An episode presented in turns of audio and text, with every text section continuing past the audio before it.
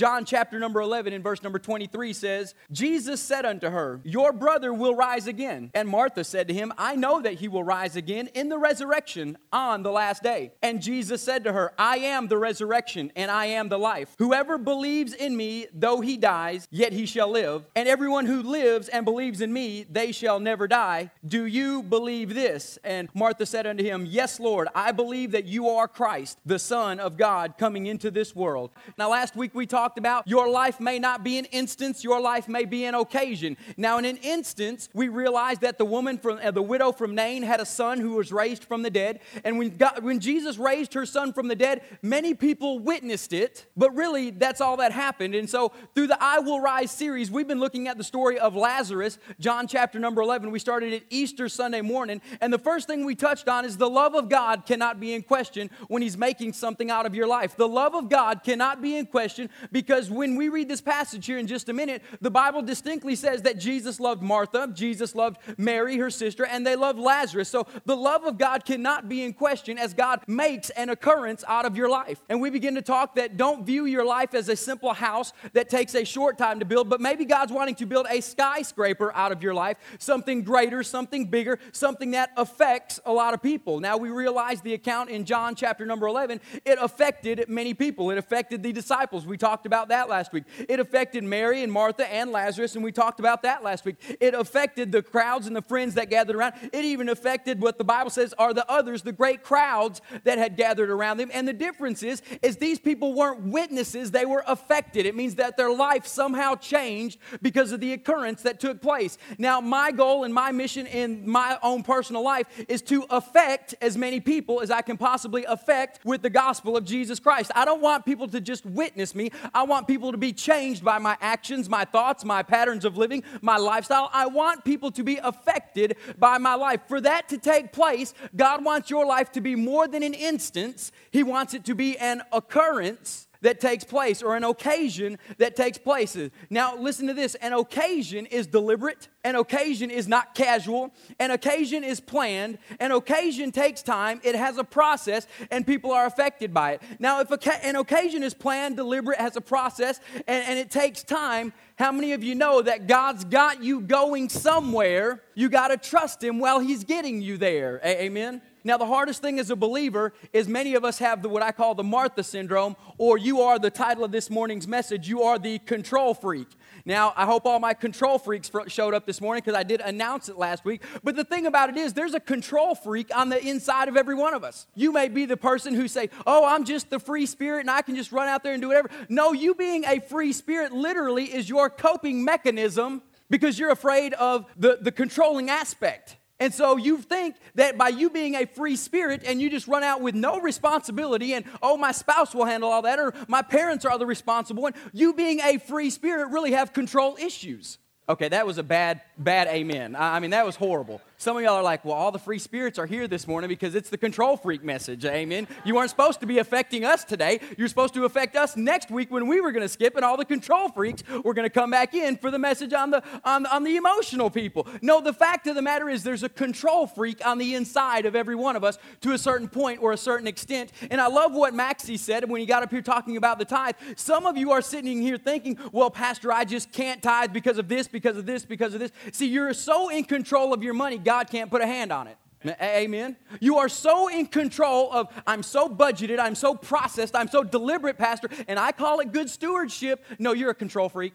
Come on. Amen. And we get to this point that we're a control freak of every area of our life. And God then is powerless to usurp our will. And so then He has to get us to our occasion, kicking and screaming, rather than us coming along joyfully. Amen. How many of you know God wanted you to enjoy this ride? Amen. He didn't put you on this earth to be miserable, to be upset, to be burdened, to be uh, weeping and moaning the whole time while He gets you to your occasion. He put you on this earth to affect people on the way to your occasion and for you to do it smiling and full of joy. Amen. And so many of us, we get drug along kicking and screaming when God says, if you'll just give me control. Just give me control. Let me hang on for just a minute. Just, just hang on. Just trust me for just a minute. And so we're going to go through the story of Lazarus here for the next few minutes, and we're going to find the control freak Martha had her own miracle coming. Amen. See, the, the thing is, on the way to the occasion, the main miracle, everybody reads, wow, Lazarus was raised from the dead. No, God did a miracle in Martha and began to work on the control freak part of her throughout this process. And so, as we begin to read this account, let me give you a little bit of background on Martha. This is a prior story in the book of Luke, chapter number 10. And let me give you a little background on Martha. As you read this, listen to the type of person she is, and every one of you are going to think of somebody in your head who this fits the profile of. And now, verse 38 says, Now as they went on their way, Jesus entered the village, and a woman named Martha welcomed him into her house. And she had a sister called Mary who sat at the Lord's feet listening to him teach. But Martha was distracted by much serving. And she went up to him and said, Lord, do you not care that my sister has left me to all this serving alone? Tell her to get up and help me. But the Lord answered her, Martha, Martha, why are you so anxious and troubled about so many things? But the one thing that is necessary you have not chosen. Mary has chosen the good portion, which will not be taken from her. So here's the story that, that gives you a little background on Martha. Jesus walks into this village, and a lady named Martha welcomed him into her house. And Martha has a sister named Mary, and Lazarus is their brother. And Lord, I bet Lazarus was loving his four day nap in a man cave, amen, to get away from them sisters. amen. Thank you, Jesus. Some of y'all catch that here in a little bit. He died for four days, okay? He had a good nap away from these crazy sisters and so Martha invites Jesus into the house. And so Martha's the busybody running around doing this and doing this and doing that and taking care of this. And, and Mary's just sitting there politely at Jesus' feet, soaking it all in. And Martha starts getting a little perturbed. Martha starts getting mad and she goes up to Jesus and says, Jesus, talk to my sister. Why, why is she sitting there doing nothing and I'm having to do all this stuff? See, all this stuff that you're having to do, you may have just put on yourself. Jesus never went up to Martha and reprimanded her, saying, You know, you should have had my plate ready when I got to the house. You should have had my meal ready on the table, the napkin folded a certain way, just like the Jewish culture should have shown. You should have known, Martha, the way Jewish people treat rabbis when they walk into a room. Jesus didn't say any of that. Jesus actually rebuked the control freak because she wasn't letting Jesus be in control. She wasn't letting Jesus take hold of what Jesus wanted to take hold of. Now, giving you that background on Martha here just for a minute, let's get into the account of the story of Lazarus. And we talked about as we rise, we're going to rise above four things. We're going to rise above circumstances. Circumstances are the things that you cannot control that happen in your life. Amen. We all have circumstances. We're going to rise above conditions. Conditions are the things that you create in your life by either doing or the absence of doing something that you should or shouldn't be doing. We're going to rise above the questions. When you begin to rise up, people are going going to question your calling, your anointing, your ability, and what you should do. And you're going to rise above the critics. And we talked about the critics on the way to the occasion last week. And so as Martha begins to do this process, we're going to find out where, where she begins to rise above the circumstances. And control freaks, they hate circumstances. Because circumstances, remember, are things that happen outside of your control. And when they happen outside of your control, the world of the control freak gets shaken a little bit. It's, oh my goodness, what are we to do now? What's going to take place? Oh no, my perfect little scheduled org chart that I have on the refrigerator has been shattered. No, what are we going to do? Come on, it's on some, everybody's got somebody in their mind right now. And so the circumstances that are outside of her control take place. Her brother died. That was not a circumstance she wanted. In fact, she didn't want that circumstance so much. Two days before, she sent word to Jesus and said, Go tell Jesus he better get on my schedule now and get here now because my brother's about to die. And if he dies, my world's going to be shaken and I'm going to not know what to do because my org chart will get out of order. Amen. Thank you, Jesus. And now that my world is shaken, I don't know what to do. And the Bible says Jesus waited two more days. now, now, listen, some of y'all, some of y'all better get a hold of this this morning because you and your controlling world, it actually just makes God have to wait. It makes God have to wait because you, by controlling everything in your life, don't trust Him with anything in your life. And so it makes God wait. Now, listen to what Jesus says in John 11, verse 14 and 15. Then Jesus became explicit talking to His disciples and said, Lazarus died. And listen to this. Now, catch this. Lazarus died, and I am glad. Jesus said, Lazarus is dead and I am glad. Some of y'all are thinking, that's not right. Jesus, that's not a very good Christian thing to say. You're glad somebody died. Listen to what he says Lazarus is dead, and I am glad for your sakes that I was not there. That should make every control freak furious. Jesus is glad he wasn't there in your time of need. What? Jesus, you weren't there when I needed you? Lazarus is dead, and I am glad for your sakes that I wasn't there. Many of us, you got to get past the point in your on the way to your occasion that you got to realize that God's going to be there the whole time. God is going to be with you the whole time. And just because it doesn't happen on your org chart, your organizational structure that you have planned out, God is still going to be there. He's going to be on time. And if God said He's going to be there and He's going to be on time, and the verse that we previously read, that this illness will not result in death, but it will be an occasion for the glory of God, you've got to understand that even if your org chart gets blown out of the water, God can raise it from the dead again. Amen. You've got to begin to trust God. If you, by stepping out and starting to tithe, blows your budget out of the water, God can raise it from the dead. If you, in your org chart and your uh, your, your planned out perfect life gets messed up because God didn't get there when you thought He should have, whose time frame do you think is off? Amen. Whose time frame do you think is not occurring on? See, many of us, Jesus looks at us in our control freak mindset, and because we will not surrender to Him, He says, The thing you wanted the most is dead, and I'm glad because now I become your life again. See, the thing about a control freak is when you're in control of every single thing, that's your life, not Him. The thing about a control freak, when everything is planned to precision and you've got this perfect thing going, it, it begins to put God out of the picture because you got it so in control. Now, when we get ready for a worship service on Sunday morning, we have a run list, a run sheet of how things are going to go that we hand out to several people before the service starts on when the lights come off, when the lights go back on, when the video starts, when the video do- doesn't start, when we do this and when we do that, and when we do all these things. And the one thing we always say is, God, we have got this plan in place, but if you want to do something different, if you want to change something and make me get up during the middle of a song and say something because somebody's got to get ready to relinquish control so they can have an occasion with you, God, this sheet goes out the window. So it doesn't mean you're irresponsible. It means you got a plan until God says different. And then when God says different, you change your plan to His plan. Now, if you're a control freak, you don't like that. The control freak part of me doesn't like that.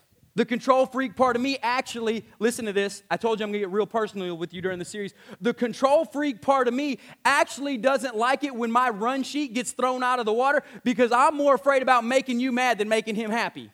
Mm-hmm. See, I'm more concerned that you're gonna be mad that we got out 15 minutes later and you're not coming back than making him happy who can draw the people in anyway. And so when our org chart or my run list gets thrown out of the water, I'm fighting the flesh on the inside of me saying, Oh God, you're gonna have to do this. And God said, I've had it all along. Joel, when you get over here and let me get in here, I can make something happen. You know, a lot of times God can't make something happen because we're in the middle of his position. We're in the middle of his place. See, God has called me to pastor this church, but when the worship started, started, starts, I step aside and He takes center position. There's one king, there's one pastor, there's one good shepherd, and that's Jesus Christ. And He moves and operates and is orchestrated by the power of the Holy Spirit. And when He's moving and operating and empowered by the power of the Holy Spirit, God takes center stage. Joel, as senior pastor, steps aside, and I'm just a lay person being moved by the Spirit of God, just like anybody else. Now, that takes a lot of faith sometimes because when you leave here mad, you don't talk bad about him, you talk bad about me, right? Okay, everybody's like, y'all should see the stoic look on people's faces. I can't amen that because then he's gonna know I said something, but it's a good point, so I can't say, see, you're control freaking yourself out right now. What do I do? What do I do? I can't say anything, but I need to say something. It's a good point, but it's a relative point, but I don't know. You don't even know when to amen anymore. because the control freak side of you doesn't know what to do now. Jesus said, Lazarus is dead, and I'm glad for your sake, because this will become an occasion to show the glory of God. So control freaks hate circumstances. And when they hate circumstances, it, because it throws their whole world out of control. Now listen, control freaks, they, con- they create their own conditions. And many of you have created your own conditions to the point where you're in a bad place because you were the control freak and you didn't let God be in control. Just like the, the message that he brought about tithing this morning. Many of you are in financial bondage because you've been so controlling of your money, you just controlled it the wrong way. And so you created your own conditions. Now, let me read to you out of verse 17. It says, Now Jesus came and he found Lazarus had already been in the tomb four days. Jesus was near Bethany, about two miles off. Everybody say two miles off. And many of the Jews came to Martha and Mary to console them concerning their brother. So when Martha heard that Jesus was coming, she went out and met him but, rem- but Mary remained seated in the house. And Martha said to Jesus, Lord, if you had been here, my brother would not have died. But even now I know that whatever you ask of God, God will give you. And Jesus said to her, Your brother will rise again. And Martha said to him, I know that he will rise again in the resurrection on the last day. Now listen to this condition that she created. Jesus is two miles off. You want to talk about an org chart being blown out of the water? She hears Jesus is two miles away. She starts running to him. She starts running to Jesus two miles away. And the first thing she says to Jesus when, when, he get, when she sees the presence says, If you would have been here, my brother wouldn't have died.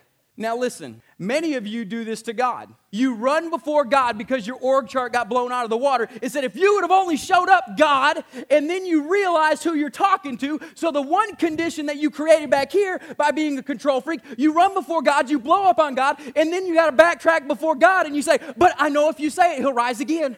So now you're trying to control the condition that you just made God really mad. But you also got these people over here who are depending on you. And so by your control freak mentality, you go and you blow up at God and you're trying to appease this condition. But then in the blowing up at God, you create this condition between you and God. And so now Martha's in a frenzy because her org chart's messed up. Jesus is mad.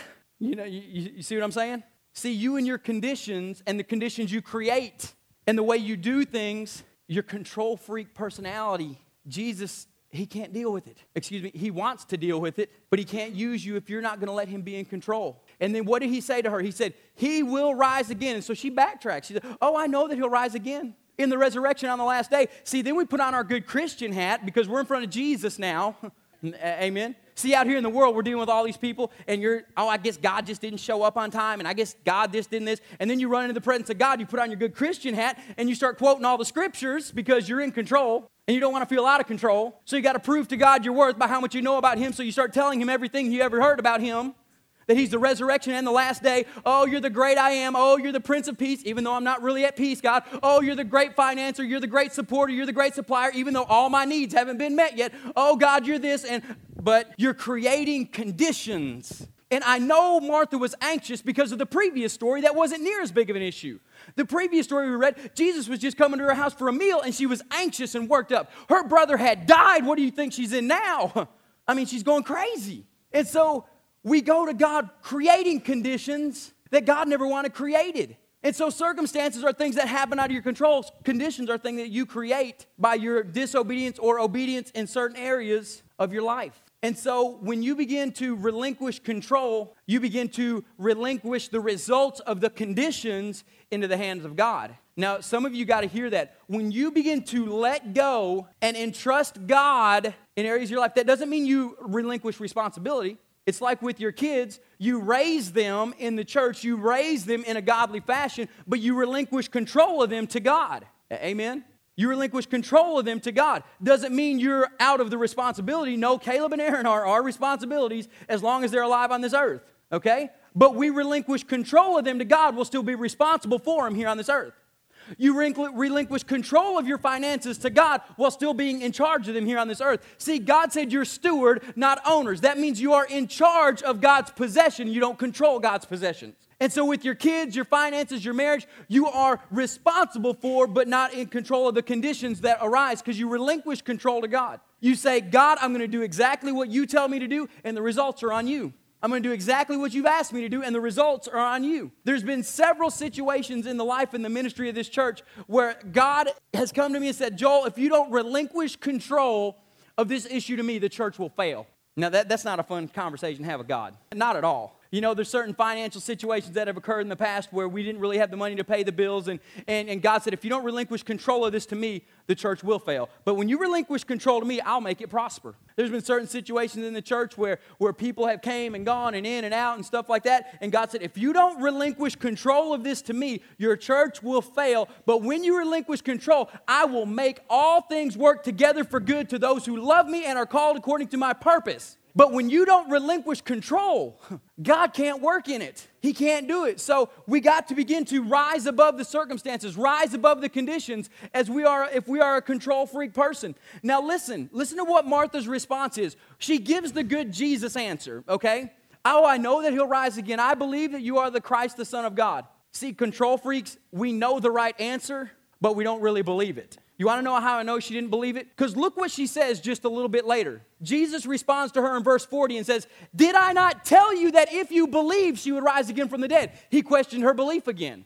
So Jesus knew back at the beginning of the story that she really wasn't believing because at the end of the story, when Jesus is about to raise him from the dead, she runs up there in a frantic again and we'll get there. And Jesus said, Did I not tell you, Martha, that if you believed, So he proved right there she really didn't believe. See, there's a lot of situations in your life that when it gets right down to it, God comes to Joel and says, Joel, did I not tell you that if you really believed, I'd come through? But then he comes through anyway, even despite my unbelief. And you want to know God, why God will do that? Because this is His church. This church rests on His authority and in His control. And listen, He's going to grow and prosper the way Bible Church. If I pass away and go to be with Jesus tomorrow, this is Jesus' job still to grow and prosper this church. Amen. It always has been, it always will be. The issue is Jesus understands that. But if I were to pass away and be gone tomorrow, how many y'all would go into a frantic? Everybody should raise their hand and say, Yes, make me feel good. Amen. I mean, help me out. Everybody's like, Oh, you can go be with Jesus. We don't care. We got this. We got Jeff and Amy and Mitch and David and everybody. We're good. Pastor, go on. It's his control. You got to leave it in his hands. The conditions that you're dealing with, the things that you're going through, you got to entrust it to him. Now, listen, the control freaks also hate questions because they feel they always have to have an answer. Sometimes God doesn't want you to answer for Him. Sometimes God wants to answer for Himself. When people come to you and ask questions, why didn't this happen or why didn't this occur? You think you got to come up with a good answer instead of saying, why don't you ask God about that? Why don't you begin to let God answer for Himself sometime? Now, listen to this part of the story about the control freak in Martha and the questions that come to her. So, when Martha, when Martha heard that Jesus was coming, she went out and met him and when, and, but Mary remained seated in the house. But Martha said to Jesus, Lord, if you had been here, my brother would not have died. Even now I know that whatever you ask God, he will give unto you. And Jesus said to her, Your brother will rise again. And Martha said to him, I know that he will rise again in the resurrection on the last day. And Jesus said to her, I am the resurrection, I am the life. Whoever believes in me, though he dies, yet he shall live. And whoever lives and believes in me shall never die. And then Jesus questions her on her belief. Do you believe this? Do you believe this? See, control freaks hate the questions because it puts them on the spot instead of putting the people out there on the spot and who we've delegated responsibility to. See, the thing about this position here is all the responsibility does end with me, good, bad, or otherwise. Something goes horrible in the children's department, they're not going to Ty. they are knocking on my door Monday morning before I even get here. Something goes wrong in the youth group, they're not going to Damon, they're running to me. Worship team, they're running to me. Anything else, they're running to me. You don't like the business meeting, they still come to me. Now, listen, control freaks don't like the questions because the questions make them evaluate something on the inside of them that they may realize may not be fully right. They may realize I may have missed it somewhere. Now, listen, church, I'll be flat out honest with you. If I've missed it, I'll flat out tell you I've missed it. If I made a decision and it was bad, I'm going to say, please walk with me with grace through this decision that I've made because I found out that it may not have been the best avenue or course of action, but I promise God will make something work out together for good. He promised He would. I'm not above admitting to my mistakes, I'm not above that. But in this process, I do get asked hard questions sometimes. I get asked devastating questions sometimes. I get asked questions that, that people sometimes direct straight at me and they question my integrity the honesty of the church, the, the manner that we walk in. I'll never forget this time a, a man came in my office and said, I don't believe y'all are doing right with the money. First of all, I said, Well, do you actually tithe to the church? I mean, how do you question somebody about money when they're not handling their money right? Well, this person was a tithing member, and so so we open up all the books, which is what we'll do to anybody in this building who's a tithing member of the church. We'll let you see everything. We're not hiding anything. We bring an accountant in every three months to audit the books on every single quarter for everything to make sure everything's going right. Amen. I mean, we, we got things above board.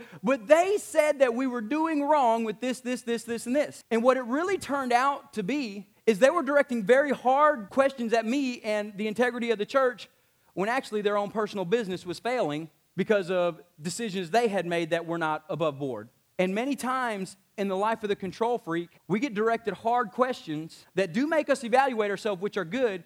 But when you start directing questions, why are you directing them? Is it because really God's moving it, or is there something in your life that God's directing at you? See, a lot of times God's directing you and something in your life with a tough question, and we retaliate against God by saying, well, so and so didn't do this, and this person didn't do that, and, and well, this person doesn't do this, and this person doesn't. He, God's not worried about this person, that person, the other person. He can talk to them too. God's concerned about you and your relationship. He didn't go to Martha and say, Martha, does Mary believe this? He went to Martha and said, Do you believe this? So when God's coming to you with direct questions that make you evaluate your life, don't direct them at somebody else. See, control freaks hate being questioned. Because it makes you reevaluate this org chart, this perfectly planned process that you have out there. And when you begin to evaluate this perfectly planned process that you get out there, you'll realize your perfect plan isn't always so perfect sometimes. It was just perfect for your little world. It's kind of like some of you, God's trying to plant this tremendous garden, and you're trying to stick a rose bush in the middle of a, in the middle of a cucumber patch. You're trying to stick something in there that doesn't fit, but it fits in your perfect little world, so why shouldn't it fit? You got a great puzzle piece of your life. You really do. You just got to put it in the right place of the puzzle. And so many Christians, when God begins to direct questions at their life, you think God is mad at you. And remember, this is not a question about does, God love me? The truth of the matter is, is when you really start getting close to God, He's going to start asking you the tough questions. When you really start getting close to God, He's going to start asking you the difficult things. How many of you remember when you were about to get married? Before you got married, you and your spouse hopefully discussed some really tough questions. I not only had tough questions from my wife, I had more tough questions from her daddy and her mama. A lot of tough questions. Sherry and her family, all the way up the line, were raised very Southern Baptist. She was dating a non denominational pastor who started his own church in a very Southern Baptist oriented place. Amen. Thank you. You know the questions I was getting.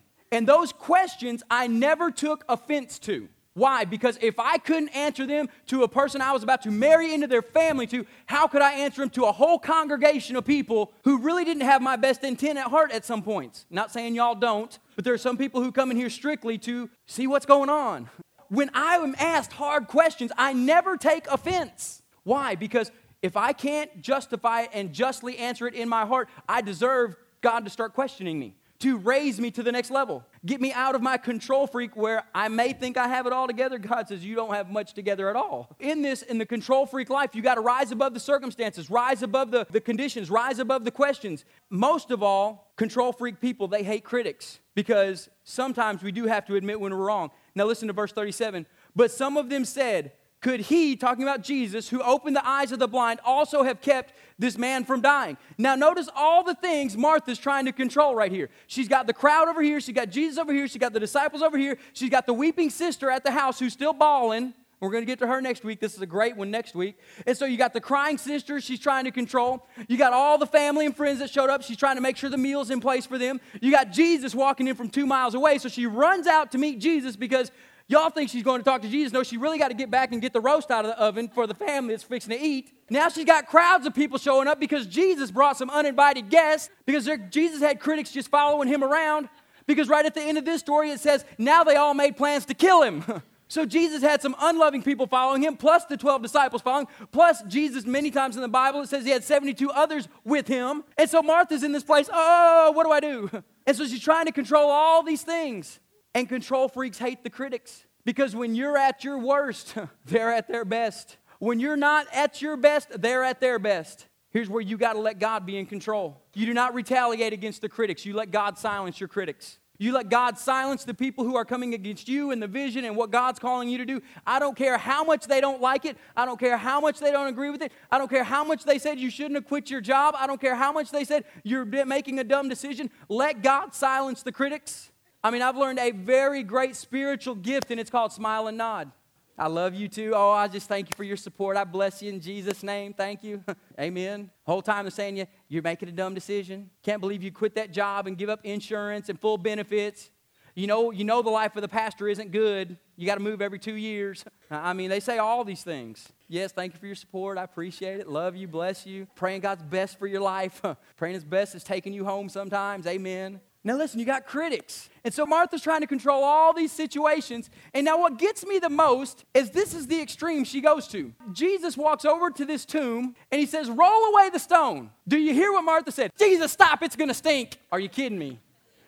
Borderline insanity. But some of you in your life, you even try to control the smell of your life. And if you're living for Jesus, you're gonna have a good smelling aroma, the Bible says. But if you're not, you're automatically gonna stink and you can't control it either way. So you better start living for Jesus. Quit worrying about how to control everybody else's smell and let God begin to do a work in you. See, Martha, in her controlling life, was even worried about the smell when they were to open up the tomb. By that point, if I was Martha, I'd have been like, Jesus, you're just going to do what you're going to do anyway.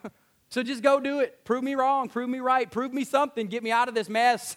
now you understand why Lazarus is happy in his man cave for four days? Uh, amen. I mean, she's trying to control the stink that's about to come out the tomb.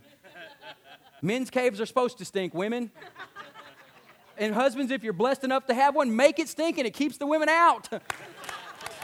My wife, she's like smiling and nodding.